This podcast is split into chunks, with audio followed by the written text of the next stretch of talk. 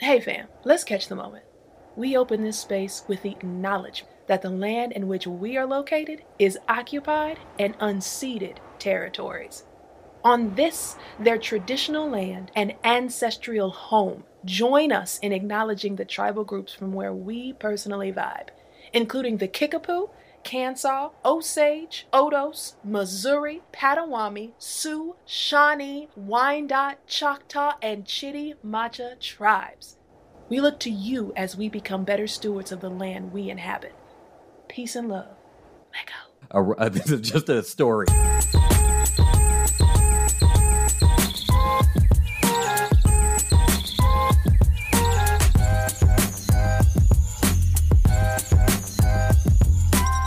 What's up, and welcome to the We Out Here podcast, a place to hear the stories of black, brown, and indigenous folks in science and nature.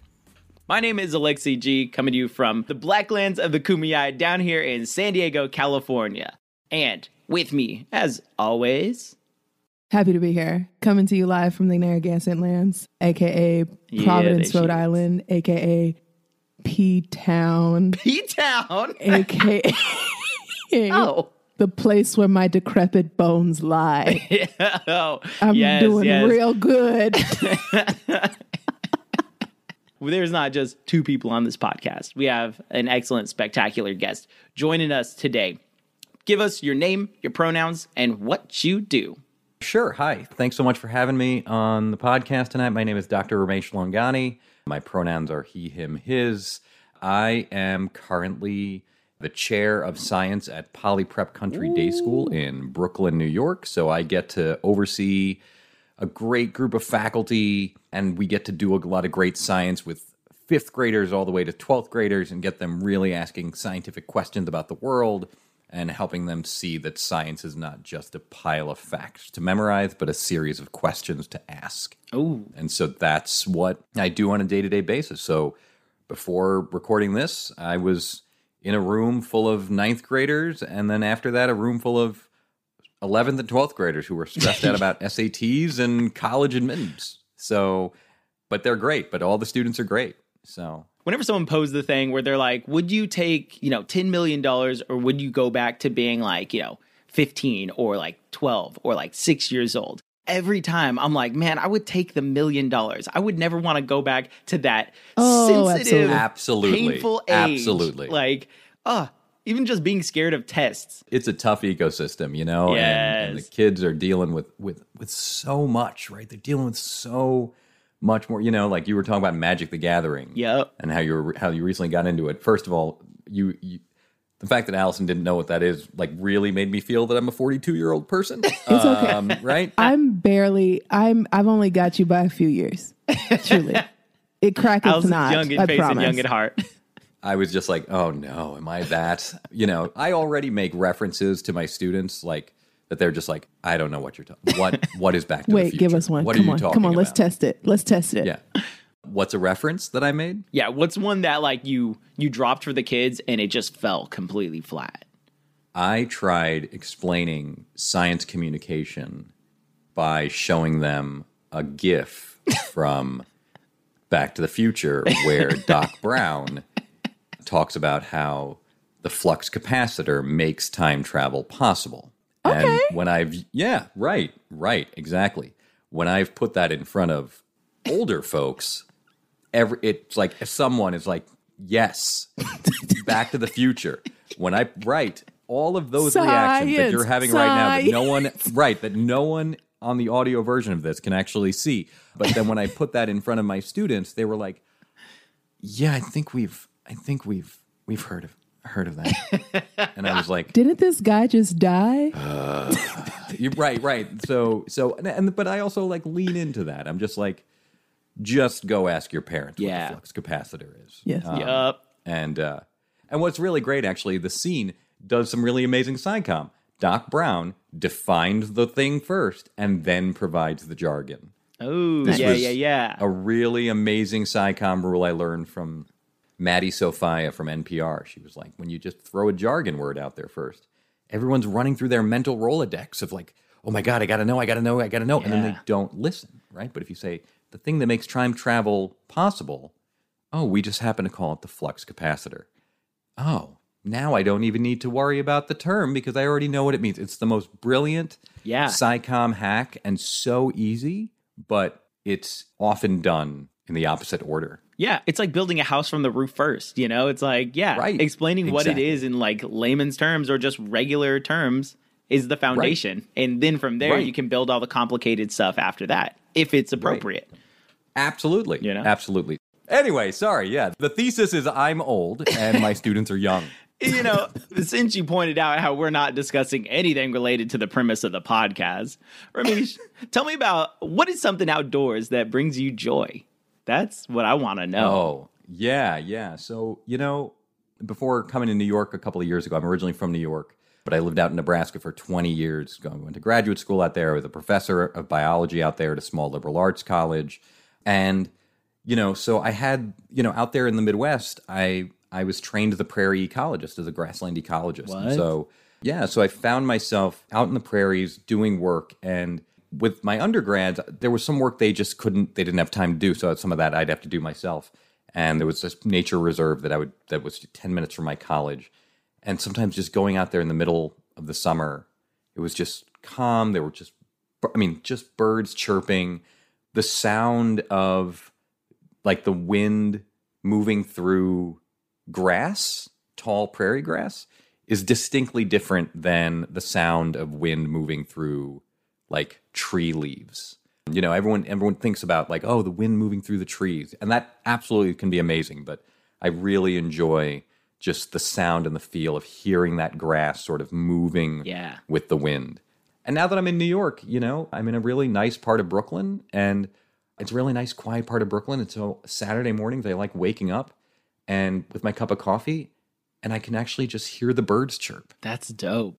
And so, you know, as an ecologist, I feel like that's one of the best parts about being an ecologist is I can really I can still enjoy all those small moments in nature, but then think about the long and hard road that those components of an ecosystem had to take Yeah. to get that sound of a bird to my ear. Yeah. Yeah. You know, and I see and hear the evolution in those moments. And so that makes that bird chirp that much more fulfilling. Yeah. It makes it that much more meaningful because I know its significance and I know all the parts of the biology that make that bird chirp the way it does. Damn dog, you're speaking to me, man. I love that. That sound like a story.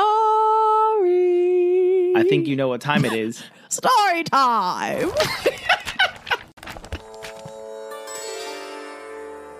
So my parents were both physicians. They were immigrants from India. They came over in the 1970s with their medical degrees. Oh yeah. And yeah, yeah. and Tale so, as old as time. Yeah, yeah, yeah. You know, when I was thinking about what I wanted to do growing up, I had sort of the holy trinity. I had doctor, lawyer, or engineer. Those were the three choices. Oh man. And doctor, and by doctor, I mean medical physician. Correct. They're not talking about PhD. Right. Not They're talking about MD. Not- right exactly and so those were and so i was good at science you know i like Yeah. science and good Yeah. at science right now that i teach at a high school good at science means something very different but when i was a high school kid right good at science meant i got good grades in science right and so when i went to college in new york i was pre-med much like many of my contemporaries. And, you know, I was in New York City where I went to college, and so nature was. I went to New York University, so for those of you who aren't familiar, there uh, basically New York University doesn't really have a campus. Many of the buildings are really centered around a park called Washington Square Park. And so that was really my exposure to nature. Like I'd walk into Washington Square Park where, you know, there were trees and some manicured plants and things like that. So, you know, there wasn't really, again, this really broad exposure to nature. There was Central Park, but even that I didn't really exploit as a mm-hmm. resource. So I was pre med and I was chugging through the pre med courses. And uh, because that's what I thought I had to do, right? That's I'm good at science, right? So you become a physician. That's what you do. And one day I'm walking around campus, and I'm actually coming out of the pre med advising office, and I just had a meeting with my advisor to talk about whatever class I was going to take next year, organic chemistry or physics or whatever it was, right? Oh, whatever I needed terrible. for the MCAT. And uh, as I'm walking out of that office, I happen to see a poster on the wall for a class through the School for Field Studies. And this class was in the Australian rainforest. It was a little poster, had a little pull tab with the phone number on it, right? So this is back in the year 2000, right? So social media didn't exist, smartphones didn't exist. I'm old once again, which is the theme. and uh, so I took that largely because I thought, well, you know, this is going to actually, if I take this class in the summer, it's going to eliminate a biology class that I have to take later on. I'm going to be able to study for the MCAT more because I have less, you know, have less stuff to do. And it's going to look really great on my med school applications because who else who else can say they went to the Australian rainforest? Right? Exactly. Everyone else is going to say, I shadowed at a hospital, I helped some patients, you know, I did a surgery. No, no, no. I went to the Australian rainforest. This was the 20 year old logic in my brain. Yeah, apparently. it's like take that, Ryan. Right, exactly. Exactly. Like, you you have a white coat, I have hiking boots. So there. Who's a better person? This man. Um, yeah, so this was the stupid chess game I was playing in my head. I signed up for the class. It was a summer class, and so that was the other advantage. I thought, like, great, it's in the summer. I won't mess with like taking physics all year, junior year. I won't have to do one of those like split weird semester Yeah, things. yeah. Great, I'll do it in the summer. I'll power through it in a month. How? And even if I hate it, it's a month, and then I can say I li- I lived in the Australian rainforest for a month. Whatever and growing up, you know, we had traveled to India to visit family, and so you know, the idea of like going far distances was not, and being on like long plane rides was not sort of a foreign topography for me to sort of Yeah. traverse. But it was the first time I was sort of traveling alone in that capacity, right? yeah, yeah. How long of a plane ride are we talking? So yeah, so I went from New York to LA. And then when I went to LA, the way the flights worked out, I had a 10-hour layover in LA. That's, And- it's just not enough to do anything. no, right. No, it is it is just enough time to get picked up by your friend, leave the airport, go get like tacos and come back. Yeah. That's it. You're Right. like waiting in Yeah. line at In and Out in that right now egregiously long remember line. this is this is the other thing. This was in 2000. Security was a very different Whoa. This was in Oh, 2000, pre 2001. Right. So my friend Whoa. picked me up at the gate. So he picked me up at the gate. So 10 hours, right? I do this thing and he drops me back off. And, you know, I go to my next gate to fly from LA to Sydney.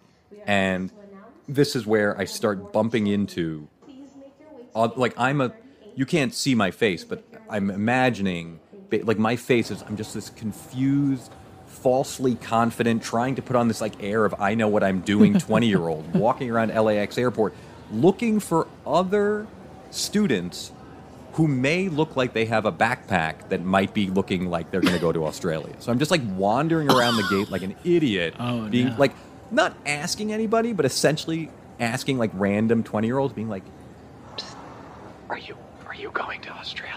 Like like first of all, how creepy. I'm glad it was 2000 because No, was no one right, wants to be a creeper like- in an airport. I should have right. No, by today's standards, who kn- like I should have been thrown out of the airport. But so so somehow in all of this, I find this group of equally confused 21 and 22 year olds, Nice. right? So we're this gaggle of confused children ready to get on a very long plane ride. But we're also really excited, right? Because it's new people, it's new college students.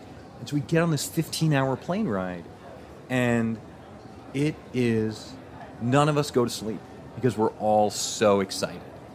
You know, we're just learning new. You know, it's like it's like freshman year all over again, without the pressure of recognizing that you're gonna have to live with these people for a year, right? So it's all the good parts of meeting new people without any of the like, oh god, right? This I can't mess this up, right? And so we take this 15 hour plane ride.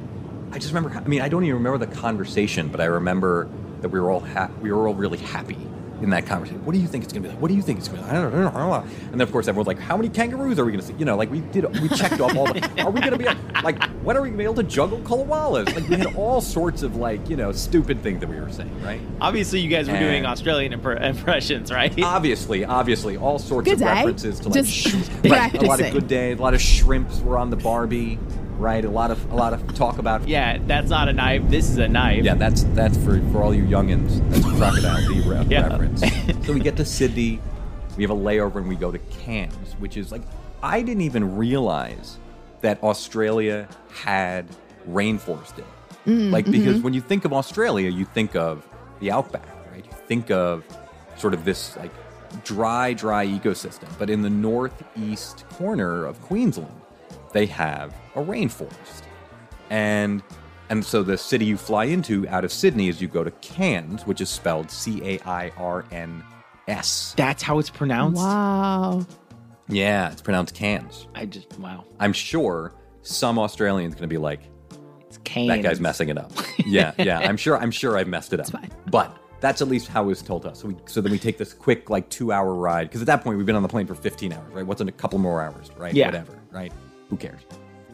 we get off at Cairns, we get picked up, and we got we get like schlepped out to this like field station.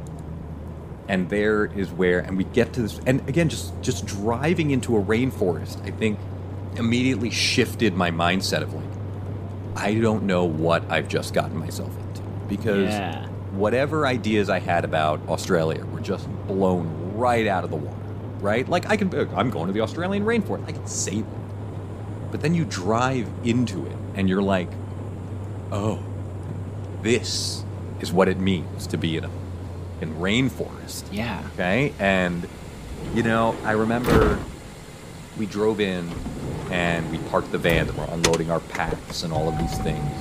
And, uh, you know, we're doing like a lot of like trust fall type activities, Yeah. right? So everyone Yeah. learns their names and all of this stuff.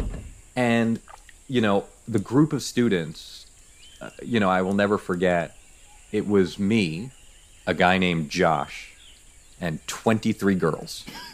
There were 25 of us. That's right. That's right.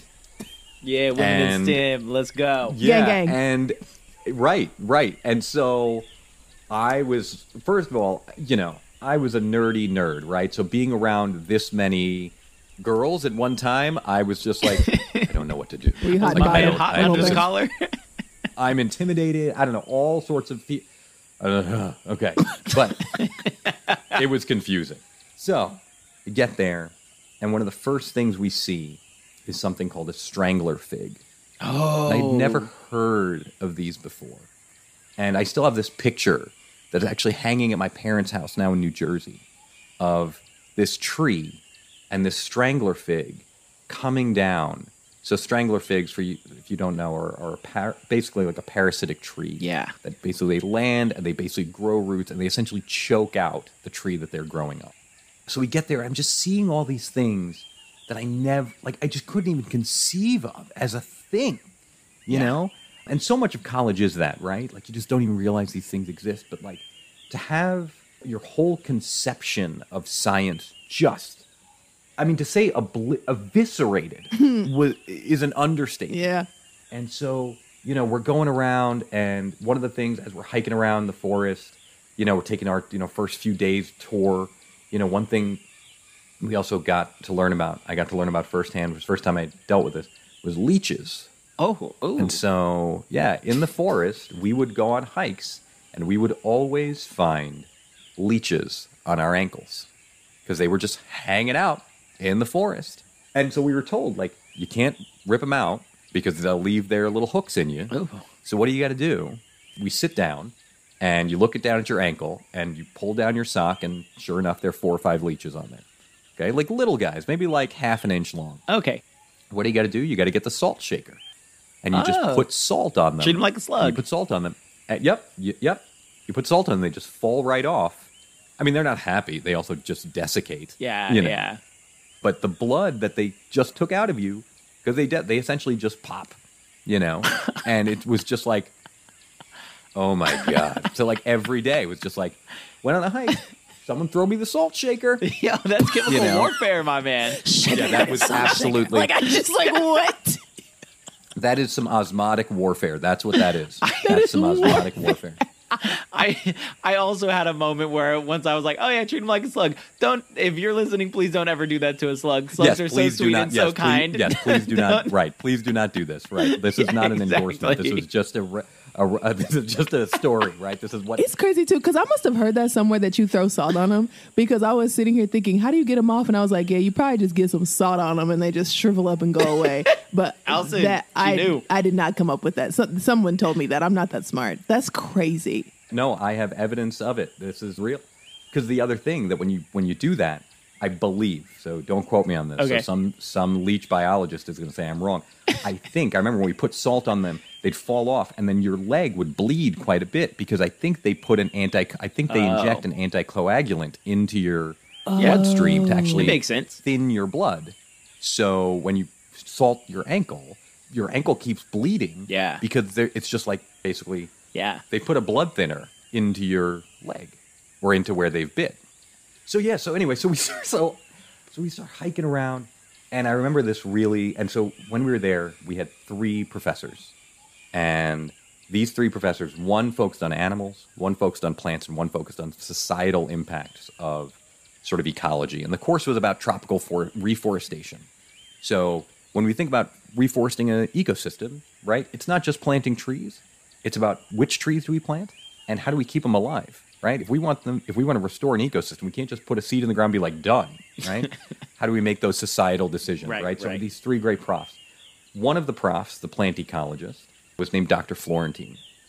And, you know, like I said, growing up, uh, my parents were physicians. I had met plenty of STEM professionals, but most of, but essentially those STEM professionals were all in healthcare. So I had STEM role models, but I had healthcare STEM role models. Right, I right. had never met a STEM role model basically outside of healthcare. And so Dr. Florentine was from Sri Lanka, and he was an ecologist from Sri Lanka. It was the first time that I had ever met a brown ecologist. And, you know, the way he teaches, or the way he taught, is the way I teach. There's a direct line between him and me because he took this pre med kid and he opened up a world of ecology to me that I didn't even realize I knew existed and that I was curious about. And he had this really infectious laugh. He would always make fun of us.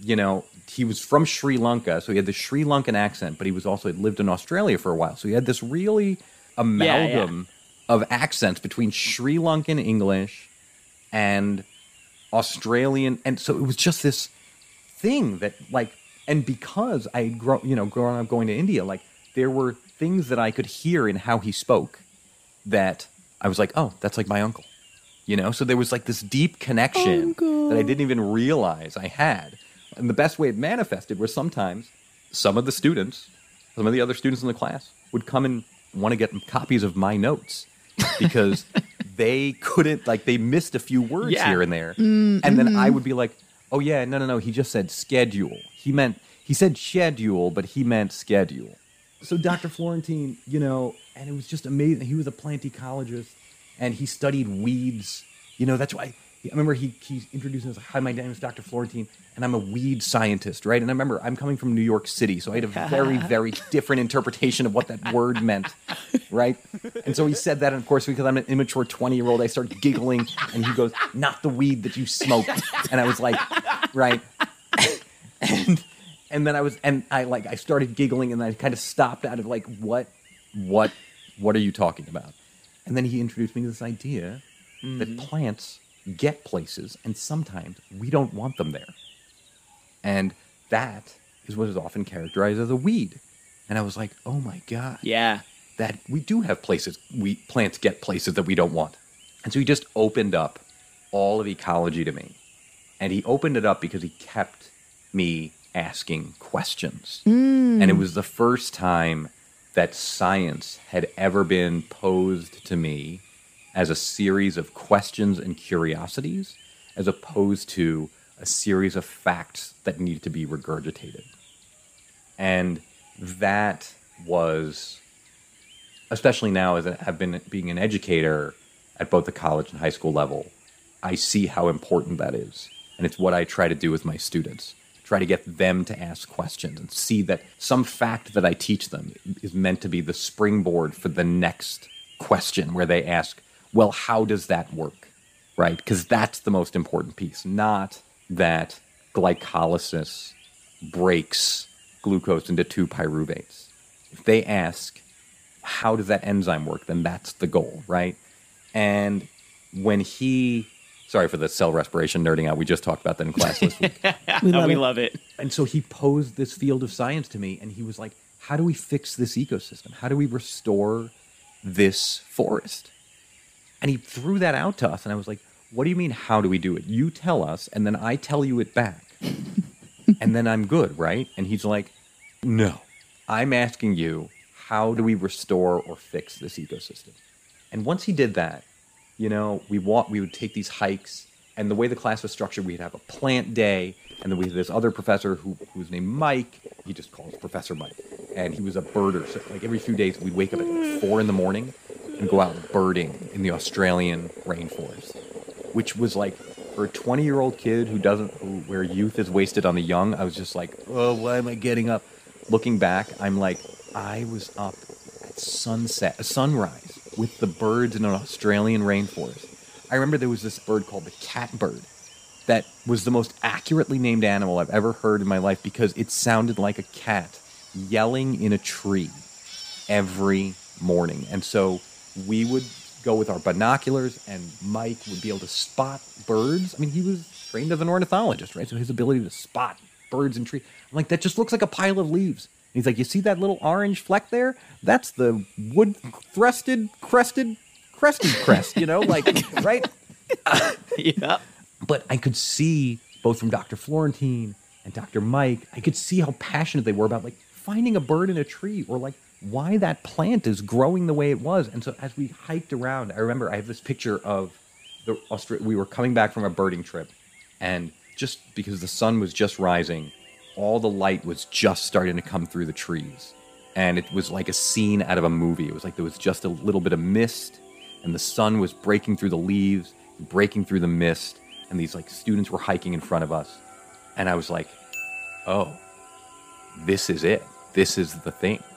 This is the thing I want to do." Oh, And at the end of that month, I wrote all my profs a letter saying, I want to go to graduate school to get my PhD in ecology. I had no idea Dude. what that meant. I just said, This is the thing I want to do. And so I gave him that letter and I hopped on a plane back and I got back to New York.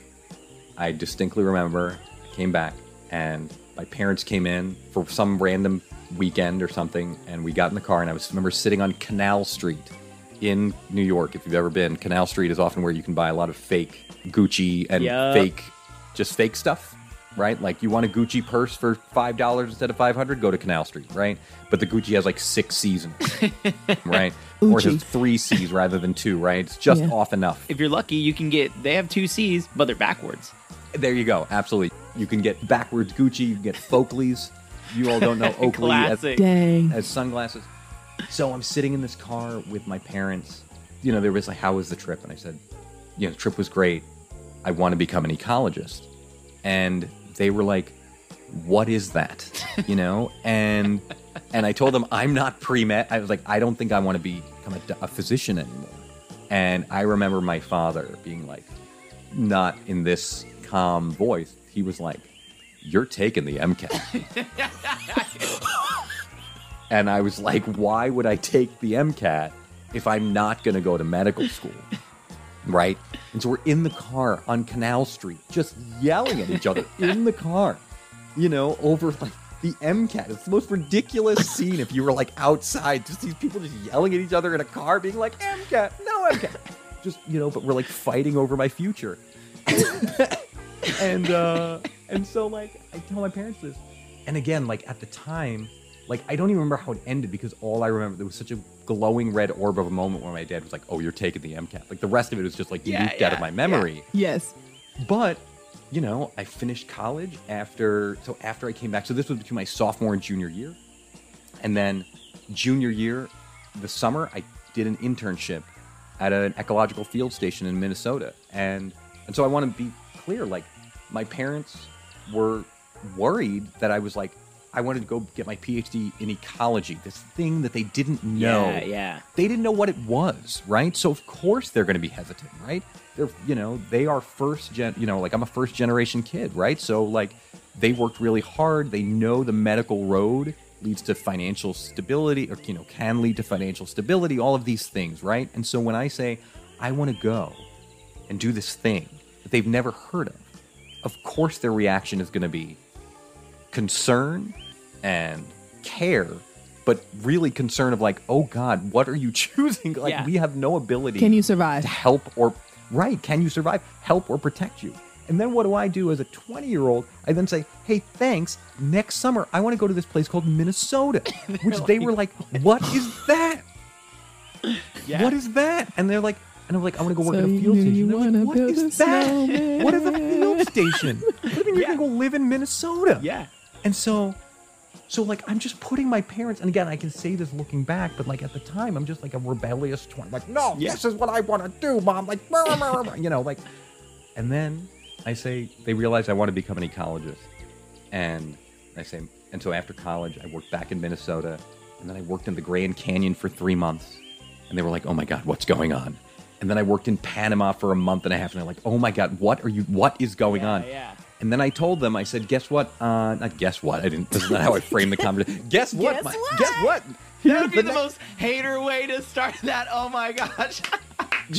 so then, so then I told them I want to go get my PhD and I'm going to grad school in Nebraska.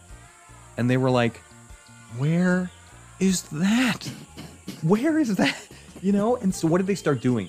They started printing out, like, it's like these progressive commercials where the parents, the young homeowners, start printing out the internet. My parents started printing out the internet. and what did they start doing? They printed out the web pages. Like, they clearly, like, again, this is the most, looking back, it's the most caring Yeah. thing. Yeah.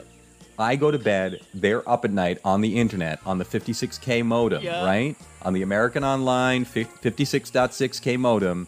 And they are going to like Columbia University and Princeton and all these schools that they know, right? Because they that's all they know, right? And they they type in ecology or environmental science, and they find that there's a program.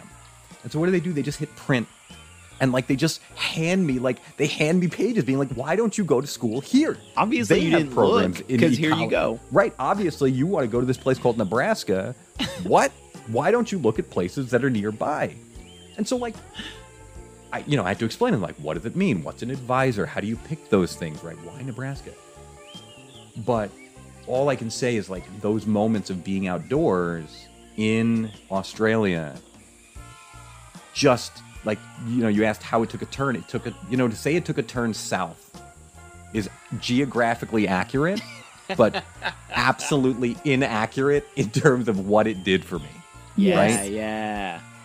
right and so being outdoors in that space was i don't even have the words to describe how transformative it was right Yeah, my yeah. existence as an ecologist is the strongest evidence of how transformative those moments were hmm. being outdoors salting those leeches seeing that light breaking through the leaves and that mist Yeah. Yep. meeting Dr. Florentine, and I couldn't use these words at that time, but right, representation matters, right? Yeah. And that is so hugely, you know, so with my students now and even in college, when I used to teach college, I always would make sure that my students were reading diverse author sets.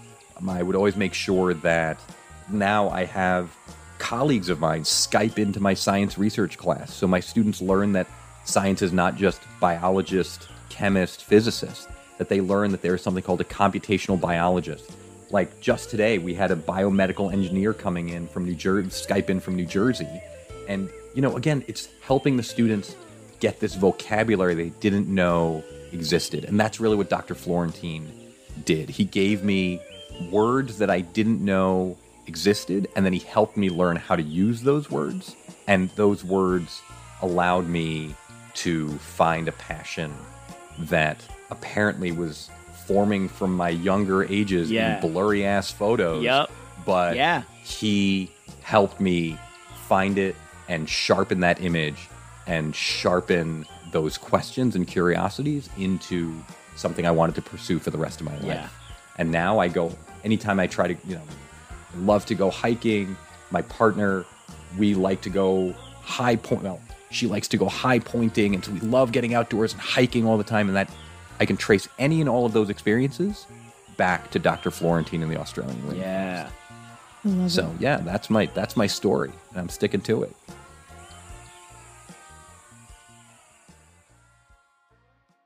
I'd like to believe that when your parents were printing out that survival toolkit, that there was one blurry printout in there because the ink was getting all messed up from www.nebraska.org. I'd like to think that, right. that that was your your ram in the bush because they That's needed to know.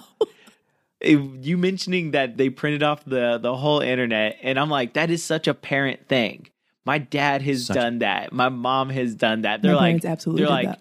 i'm gonna help but i'm gonna help in my way and then they're like here and you know and it's just like it's like i got it covered but at the same time it, it does come from a place where they were, you know sometimes i don't know the individual but it often does come from a place where they're just doing their best to assist us in the ways that you know Yeah. based on their life experiences you Yeah. know some some black and brown folks they're like why are you taking a career in a field that doesn't pay that much or isn't that high prestige and i Right. you know i came to realize that it's like a lot of them are afraid of us becoming socially or financially marginalized in addition to mm-hmm. socially marginalized you know and i'm like oh yeah of course mm-hmm. it makes sense their behavior totally Right. tracks They work too hard. They work too hard for us to be in certain financial situations. absolutely. yo but my mom for real Absolutely. like my my parents are like we moved 10,000 miles the length of for the you earth to go we moved across the planet and you want to go where and do what? We got mud at the house. right. You don't need to go get a degree in mud. Yeah, right, right, exactly. Go out in the backyard in Long Island. Uh-huh. Here's a here's a shovel. Go dig a hole. There's your ecology, right? Like, like for real I absolutely get it. And but it was the fact that they were like, go, do the thing. Yes. Do the thing was yeah the biggest expression of love that they could have said or they could have done without saying I love you. yeah yeah Right? it's an act of service in a way It's a right, right, Yeah. you know, and for them, you know, I remember at one point there was this really weird, there was this really small moment just a few years ago. So, you know, I've been a professor, da da da da da. And at one point, like I was living in Nebraska and my mom said something really quick at one point in a conversation. She's like, Well, you know, we moved 10,000 miles. You know, he's just 500 miles away. Like, and it was this really quick moment of just like, Hey, we made a choice to move our life here. He's making choices for his life and it's our job to help be supportive in that. And so I'm sure they both love and hate Dr. Florentine. you know, yeah right? Because I came home and I was talking about Dr. Florentine, Dr. Florentine, and they were like, like "You got two doctors, right? you got two brown doctors right in front of you. You're telling two brown doctors about another brown doctor like brown doctors don't exist." What is this representation matters? We are represented here in our home. they're like what they're like what am i chopped Yeah, liver we like are repre- like, look, here's your representation. I got you, like, I got your representation right here. all right it is now that time in the show again it is shout out time so Ramesh, who would you like to give some shout outs to Oh man, so many, so many people. You know, I would given all the shout outs to Dr. Florentine, but I don't think Dr. Florentine's on social media. Uh, so shout outs. First, I've got to shout out a very good dear friend and colleague of mine. Her name's Dr. Jacqueline Gill. She's on Twitter. She's an amazing scientist, amazing science communicator. She's great. What's that handle? Her handle is at Jacqueline Gill. That's right. Um, Keep it easy. So at keep it easy, right? Keep Yep. it easy. Exactly. At Jacqueline Gill, I want to shout out Dr. Bala Chaudhary. Dr. Chaudhary is a professor. So she's another brown ecologist. She is at Dartmouth University. Um, I'm grabbing my phone to get the handle right, but I believe it's at Bala Chaudhary. She's amazing. Dr. Sasha Wright. She's at Sasha J. Wright, another amazing ecologist. I love this. Dr. Tanisha Williams. She's a plant ecologist at Bucknell University. She's a postdoctoral researcher there. I think she was actually just on the NPR Shortwave podcast. damn good for Um, her she actually started, yeah, she started Black Botanist Week. oh yeah all right uh, she's on our radar yep Yeah, so Tanisha is great. Her handle is at T underscore Marie underscore WMS. Yep. So she's awesome. There's too many to there are too many. And Yep. you know what I really enjoy? I like that I can say there are too many brown folks outdoors to mention. That's really Come what on, I, I, snap, I love, snap, right? snap. Yeah. That's what I, I really, I really like that there are too many to mention. Dr. Solomon David, he's down in Louisiana. Yeah. He's a fish ecologist. Dr. Solomon David, if you're hearing this, come on the show, man. Let's go. Tell me about those gar. Yeah, that's right. That's right. You know who I'm talking about. Exactly. I know who that man is. Solomon R. David. He's great. So too many to mention, but yeah, those are my shout outs. I love that. Love to hear That it. just brought me so much joy. All right, to end this show, as I always do, I'm going to end the show with a little joke. Oh, one's for- no. Everybody. All right. Hey, what do you call a black doctor? This sounds like a trap. A doctor. We out!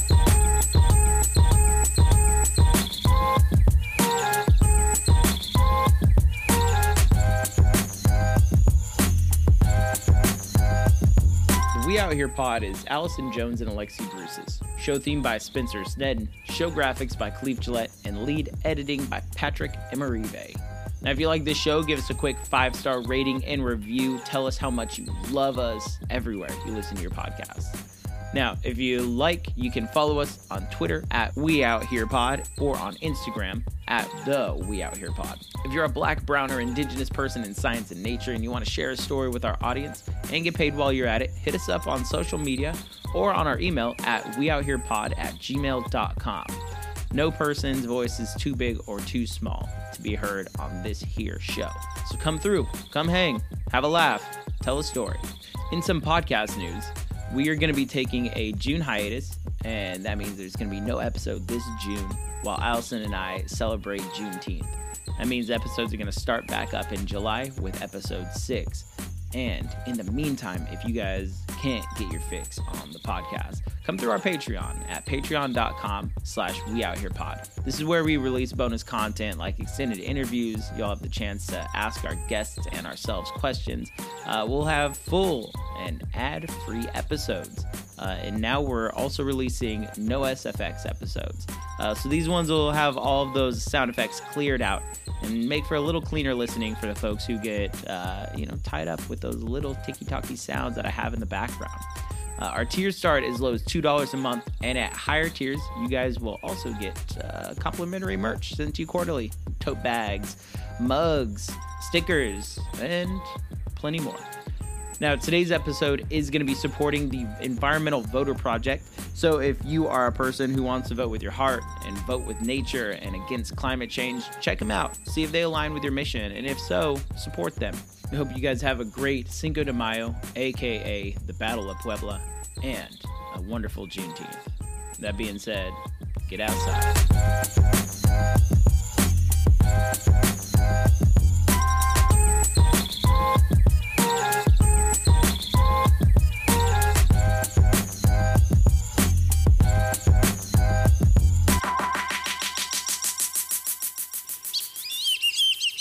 This is the only corner anyone's ever allowed to see of my apartment. Uh, My studio is 182 square feet, including a kitchen and a bathroom. Yeah. This is it. That's Good. That's good work. I'm living that life too. Right. That's good craftsmanship. Yeah, that's that's that's efficient. That's efficient. That's efficient that is living an right there. efficient studio. Yep. yep. And it is like, it's a full stove, like a full size stove, a full size, almost full size fridge. Yeah. It's, It's crazy because like Allison's actually recording from her stove right now. So wild. The the mic comes out of the yeah, oven. exactly. Yeah. You know. And I'm actually sitting on the toilet. It's There we crazy. Ew, the toilet in front of the oven. It's wild behavior, isn't it?